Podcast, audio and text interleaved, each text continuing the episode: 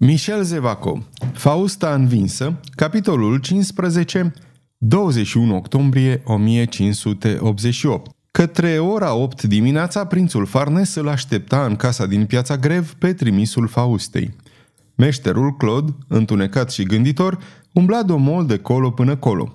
Purtând cizme, pieptar din piele de bivol și mantia de călătorie pe umeri, era gata de plecare. Câteodată, Mâna lui se oprea mașinal pe punga de piele agățată la cingătoare. În pungă se afla o sticluță și în sticluță era o travă. Și totuși, se gândea meșterul Claude, ce bine ar fi să trăiesc în epoca fericită care va începe pentru ea și care ar putea începe iarăși și pentru mine. Oricum, sunt fostul călău al orașului Paris. Dacă domnul duce de Angulem ar afla, ar vedea pete de sânge pe mânuțele micuței pentru că le-am ținut în mâinile mele – pe când, dacă mor, da, dar nu înainte de a o vedea cu adevărat în siguranță, fericită și liberă. Prințul Farnes, așezat lângă fereastra deschisă, visa. Avea să le revadă pe Leonor și pe Violeta să plece cu ele.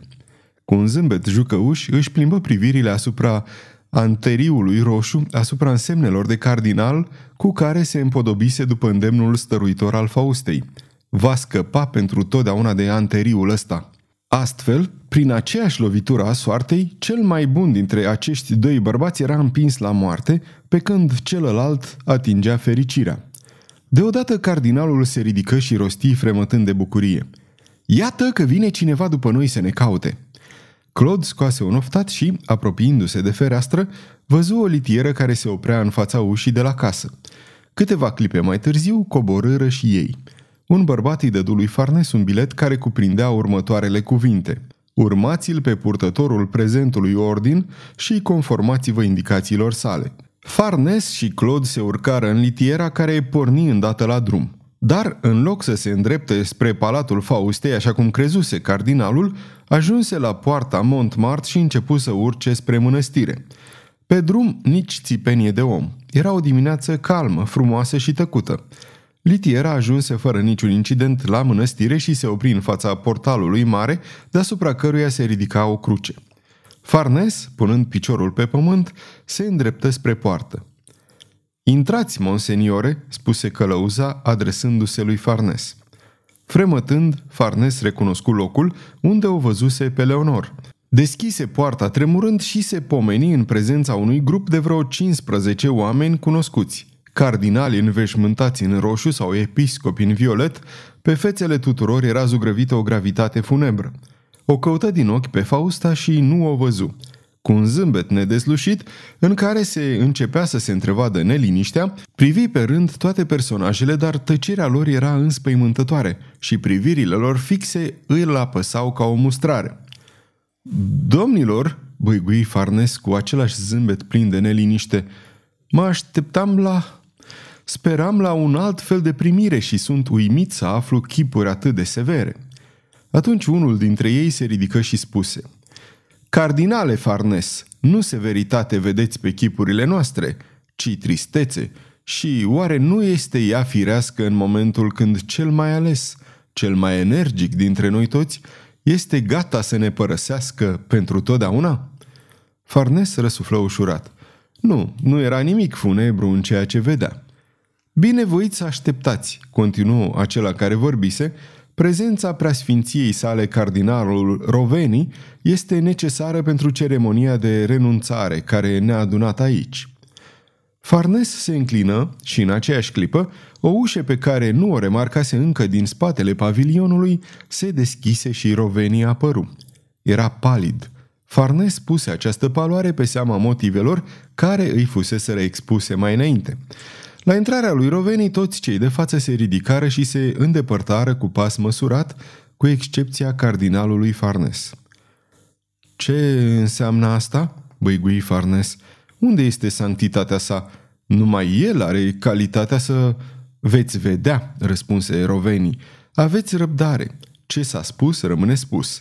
Farnes, am rămas singuri doar pentru a vă întreba mai înainte dacă v-ați scrutat bine conștiința. Sunt hotărât, răspunse cu fermitate cardinalul.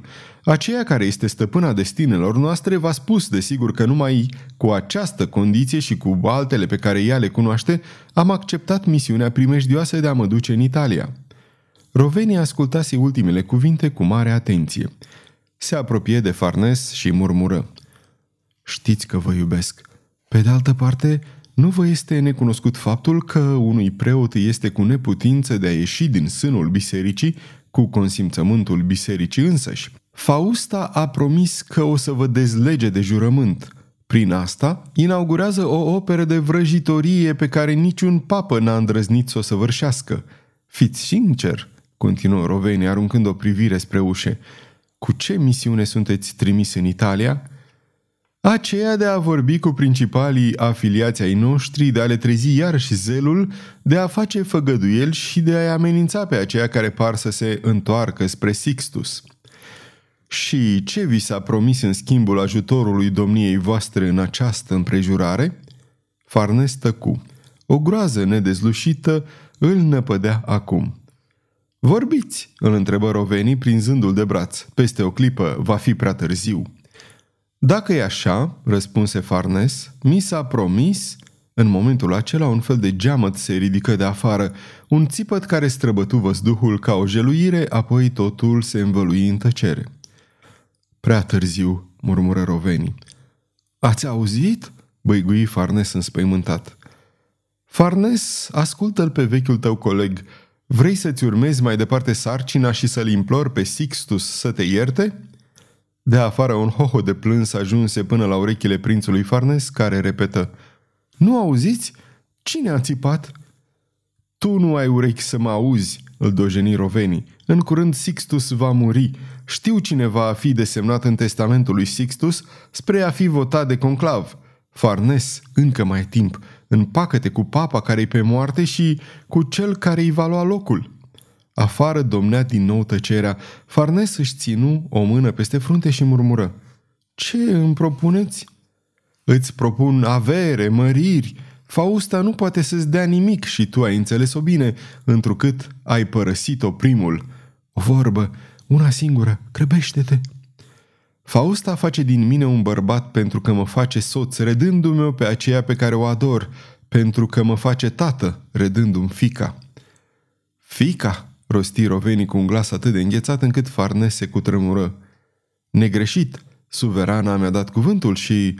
Suverana ți-a dat cuvântul! Crezi în Fausta și în cuvântul ei sacru? Ei bine, ascultă deci. Un dangă de clopot grav și funebru sparse tăcerea. Clopotul de moarte, băigui Farnes cuprins de disperare. Ascultă, mai ascultă, rosti printre dinți rovenii. În spatele ușii din dos se auziră voci care intonau un cântec de îngropăciune, un cântec cu modulații largi care, când părea că se pierde într-un soi de geamăt, când se reaprindea, izbucnea în imprecații amenințătoare. Farnes, scuturat de un fior puternic, se desprinse din strânsoarea lui Roveni și înspăimântarea lui prinse glas. Clopotul de moarte! Clopotul celor torturați! Cine moare aici? Cine a murit?" Farnes, rosti Roveni cu un accent de ironie. Suverana Fausta te așteaptă acolo, după ușa aceea. Du-te deci și cere pe iubita și pe fica ta." Farnes se năpusti spre ușa din fund și, împingând-o cu un gest sălbatic, o dădu de perete. Într-o clipă rămase cu ochii holbați, părul zbârlit cuprins de amețeală. Ajuns în aer liber, izbuti să facă trei pași repezi și, ridicându-și brațele spre cea supusă la cazne, cu un glas lipsit de orice accent uman, urlă același cuvânt. Fica mea! Era într-adevăr fica lui. Era Violeta. Pentru fica lui bătea clopotul de moarte, așa cum o dinioară în piața grev bătuse pentru Leonor. Și acolo, pe esplanadă, se ridica estrada de marmură căzută pe jumătate în ruină, pe care stăteau rânduiți cardinalii și episcopii schismatici – și în centrul acestei adunări, alcătuind un cadru de o solemnitate neliniștitoare, sub baldachinul roșu cu franjuri de aur, în costumul său de o somtozitate orientală, frumoasă, fatală, cumplită cu ochii ei catifelați straniu de calmi, Fausta, suverana papesa, i-o arăta pe Violeta cea schingiuită. Și dinaintea lui se ridica o cruce mare, înverzită de mușchiul ploilor, crucea din cimitir – și pe această cruce legată de încheieturile mâinilor și ale picioarelor, încununată cu flori, albă în rochia ei, de osândită la chinuri, rochie de in, ușoară ca un voal alburiu, probabil năucită de un narcotic oarecare, leșinată, poate chiar moartă, era Violeta, era fica lui.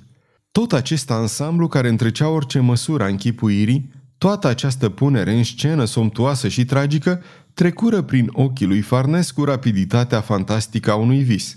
În clipa aceea, o femeie așezată lângă tronul pe care ședea Fausta se întoarse spre el și femeia aceasta, dintr-o mișcare, se ridică în picioare, se aruncă în brațele cardinalului, ascunzându-i parcă hidoasa scenă și, la fel ca odinioară pe treptele altarului bisericii Notre-Dame, amândouă mâinile ei se lăsară grele pe umerii lui Farnes, căci femeia aceasta era Leonor de Montagu. Leonor, cu chipul în flăcări și totodată livid, Leonor, frumoasă ca o leoaică dezlănțuită, își înfipse privirea în ochii lui Farnes. Apoi privirea ei, cu o uluire amestecată, cu mânie, ură, îndoială și disperare, se întoarse spre Jean Fourcault, îngenunchiată, prăvălită, pierită și ea de uluire și de spaimă. Ce spui?" rostia într-un soi de mărâit scurt. Fica ta, Jean Farnes, fica noastră, iată-o aici!" Iată-o acolo!" răgni Farnes întinzând brațele spre cea schingiuită. Violeta, e fica ta!" Micuța cântăreață pe care o alungam e fica ta!" Leonor se întoarse spre cruce. Mâinile-i tremurătoare se ridicară și, cu glas slab, într-un geamăt blând băigui. Fica mea? E adevărat, oare? Spunem, e adevărat? Da, da, tu ești. Te recunosc. Fica mea, copilul meu. Oh, ajutați-mă să o cobor de acolo, poate că n-a murit încă. Cardinalul Farnes nu se clinti din loc. Efortul pe care îl făcea pentru a putea păși era enorm, dar nu se clinti din loc. I se părea că s-a prefăcut în bronz. În realitate, din el nu mai rămăsese vii decât ochii. Ochii lui care țintuiau femeia adorată și în sfârșit regăsită, iubita care îl recunoscuse. Leonor nu o vedea decât pe Leonor. Mama îmbrățișa din fică tot ceea ce putea îmbrățișa, adică partea de jos a trupului. Nu plângea, nu gemea. Spunea în câteva secunde ceea ce ar fi putut spune în 16 ani. Nu se oprea decât pentru a săruta pe furiș gingașele piciorușe umflate de funie și învinețite.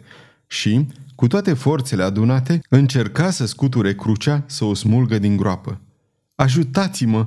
Fie vă milă! Vă spun eu că n-a murit încă și chiar dacă e moartă o voi încălzi. Sunt mama ei. Domnilor, fie vă milă! Nu mi-am văzut niciodată copilul. Nu știam că era ea. Făcu un efort și mai mare care îi slăi forțele. Căzu în genunchi, apoi dintr-o dată se ridică drept în picioare și în aceeași clipă se prăvăli pe spate cât era de lungă, fără o mișcare, lividă, cu ochii larg deschiși, întorși spre fica sa. Nu mai răsufla, rămase nemișcată pentru totdeauna.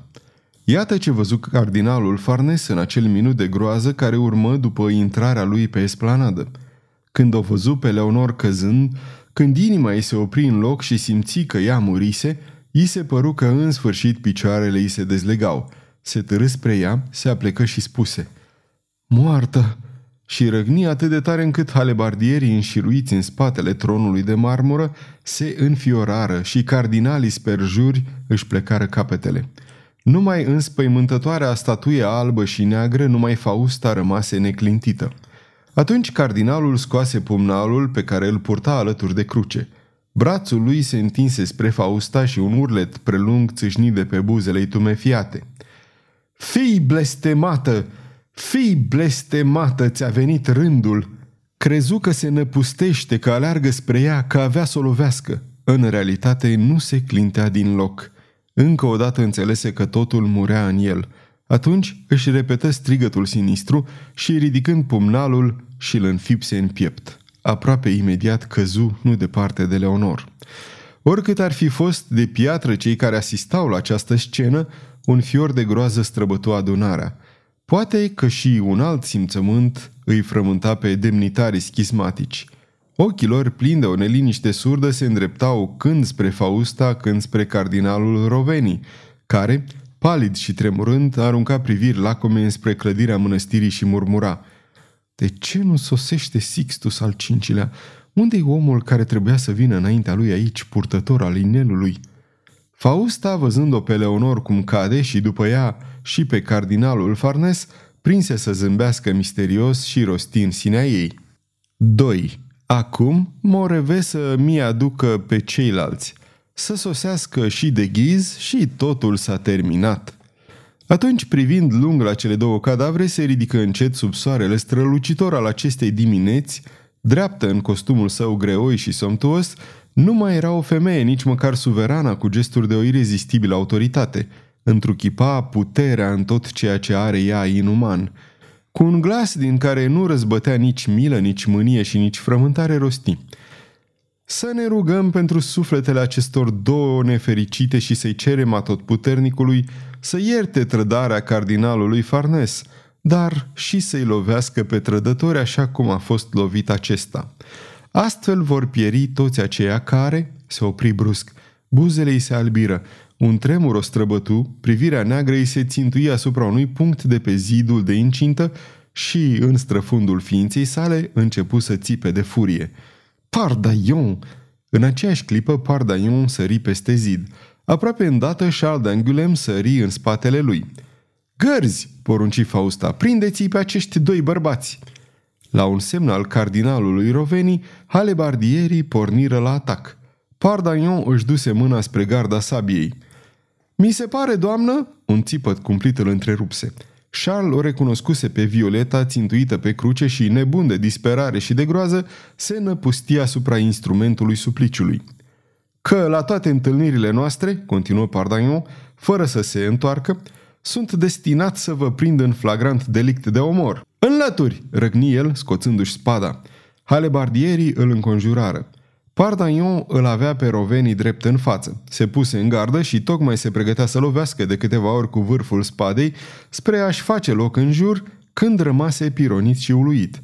Rovenii, în loc să fugă, îi făcea o plecăciune adâncă. La câteva cuvinte ale cardinalului, halebardierii se dădură îndărăt și rovenii murmură. Care vă sunt poruncile? Spuneți repede. Ce se întâmpla? Se întâmpla pur și simplu că în clipa când Pardagnon se pusese în gardă, ochii lui Roveni se opriră pe mâna lui dreaptă și pe inelarul acestei mâini strălucea inelul de aur pe care numai Sixtus al cincilea putuse să îl dea. În ochii lui Roveni și aproape îndată în ochii tuturor acelora care o înconjurau pe Fausta, gata să o trădeze, Pardagnon era omul trimis de papă, iar inelul era acela pe care domnul Peretti, cu cinci luni mai înainte, îl dăduse în noaptea de pe colina Santroc. Porunciți, repetă Roveni. Să fie arestat omul acesta, răgni Fausta. Poruncile mele, zise Pardagnon la întâmplare, potoliți-o pe femeia aceea până una alta. Fausta, lividă, fierbând de mânie, cu sufletul la gură de ceea ce bănuia, coborâ treptele tronului și se îndreptă spre Pardaion. Dar în clipa aceea, un cântec se ridică din rândul cardinalilor, un cântec care o îngheță de spaimă căci ei cântau Domine salvum fac sixtum quintum. Fausta își duse amândouă mâinile la frunte. Ochii ei aruncau fulgere. Un tremur convulsiv îi scutura trupul. Sunt trădată!" Trădată! În clipa aceasta, în fundul grădinii se auzi o fanfară de trompete, vreo 30 de soldați apărură apropiindu-se cu pași mari. Ducele de ghiz!" urlă Fausta. Ajută-mă, ducele meu!" Ba, e Caietan!" răspunse rovenii. Sanctitatea sa papa Sixtus al cincilea. Domine salvum fac sixtum quintum. Fausta ridică spre cerul strălucitor o privire în care se citea un blestem de moarte, apoi își plecă fruntea. Și țeapănă, disprețuitoare, redevenind statuie nemișcată, nu mai rosti niciun cuvânt. Toată scena aceasta, din clipa când Pardaion se lăsase să alunece de pe creasta zidului, durase mai puțin de un minut – când cavalerul constată rapida, inexplicabilă și fantastica schimbare de atitudine a gărzilor, pe care se pregătea să-i străpungă cu spada, Pardaion își vârâ liniștit spada în teacă și, dintr-o privire, îmbrățișă cumplitul spectacol desfășurat în fața ochilor săi. Cele două cadavre, crucea împodobită cu flori, pe cruce fata legată de încheieturile de la mâini și de la picioare, la picioarele crucii, Charles în genunchi, zdrobit, prăvălindu-se pe spate – Pardaion alergă spre cruce. O prinse cu brațele lui puternice, o zgâlțâi încercând să o ridice, să-i smulgă piciorul din alveolă. Crucea se clătina și, în acest moment, când pe scenă apăru un bătrân cu dreapta ridicată, mai tare, mai puternic, cardinalii și episcopii prosternați intonau. Domine salvum fac pontificem nostrum. Numai Fausta stătea în picioare. Privirile ei se încrucișeară cu privirile lui Sixtus al V-lea. În genunchi, fica a trufiei, rosti papa ridicând trei degete. Fii binecuvântată sau blestemată? Fiu al trădării, răspunse Fausta dându-și capul pe spate. Această frunte mândră nu se va pleca decât sub secura călăului tău. În momentul acela, crucea, zdruncinată frenetic, se plecă într-o rână. Pardagnon o ridică în brațe și o așeză binișor la pământ. Într-o clipită tăie frânghia cu care erau legate încheieturile violetei. Își apăsă mâna pe pieptul fetei. În aceleași clipe, Charles d'Angulem, cu ochii rătăciți, în genunchi se târa spre Violeta. Pardagnon îi aruncase o vorbă. E în viață! Atunci, fără să scoată un cuvânt, nemai având în el decât o singură idee, să fugă din acest loc blestemat, uitând până și de Pardagnon, o ridică pe fată în brațele sale și porni în direcția clădirii mănăstirii. Când ajunse sub bolta care dădea spre poarta mare de la intrare, înțelese că îl părăseau forțele. O pâclă îi se întinse peste ochi și simți cum îi fuge pământul de sub picioare și cum se prăbușește. Sfârșitul capitolului 15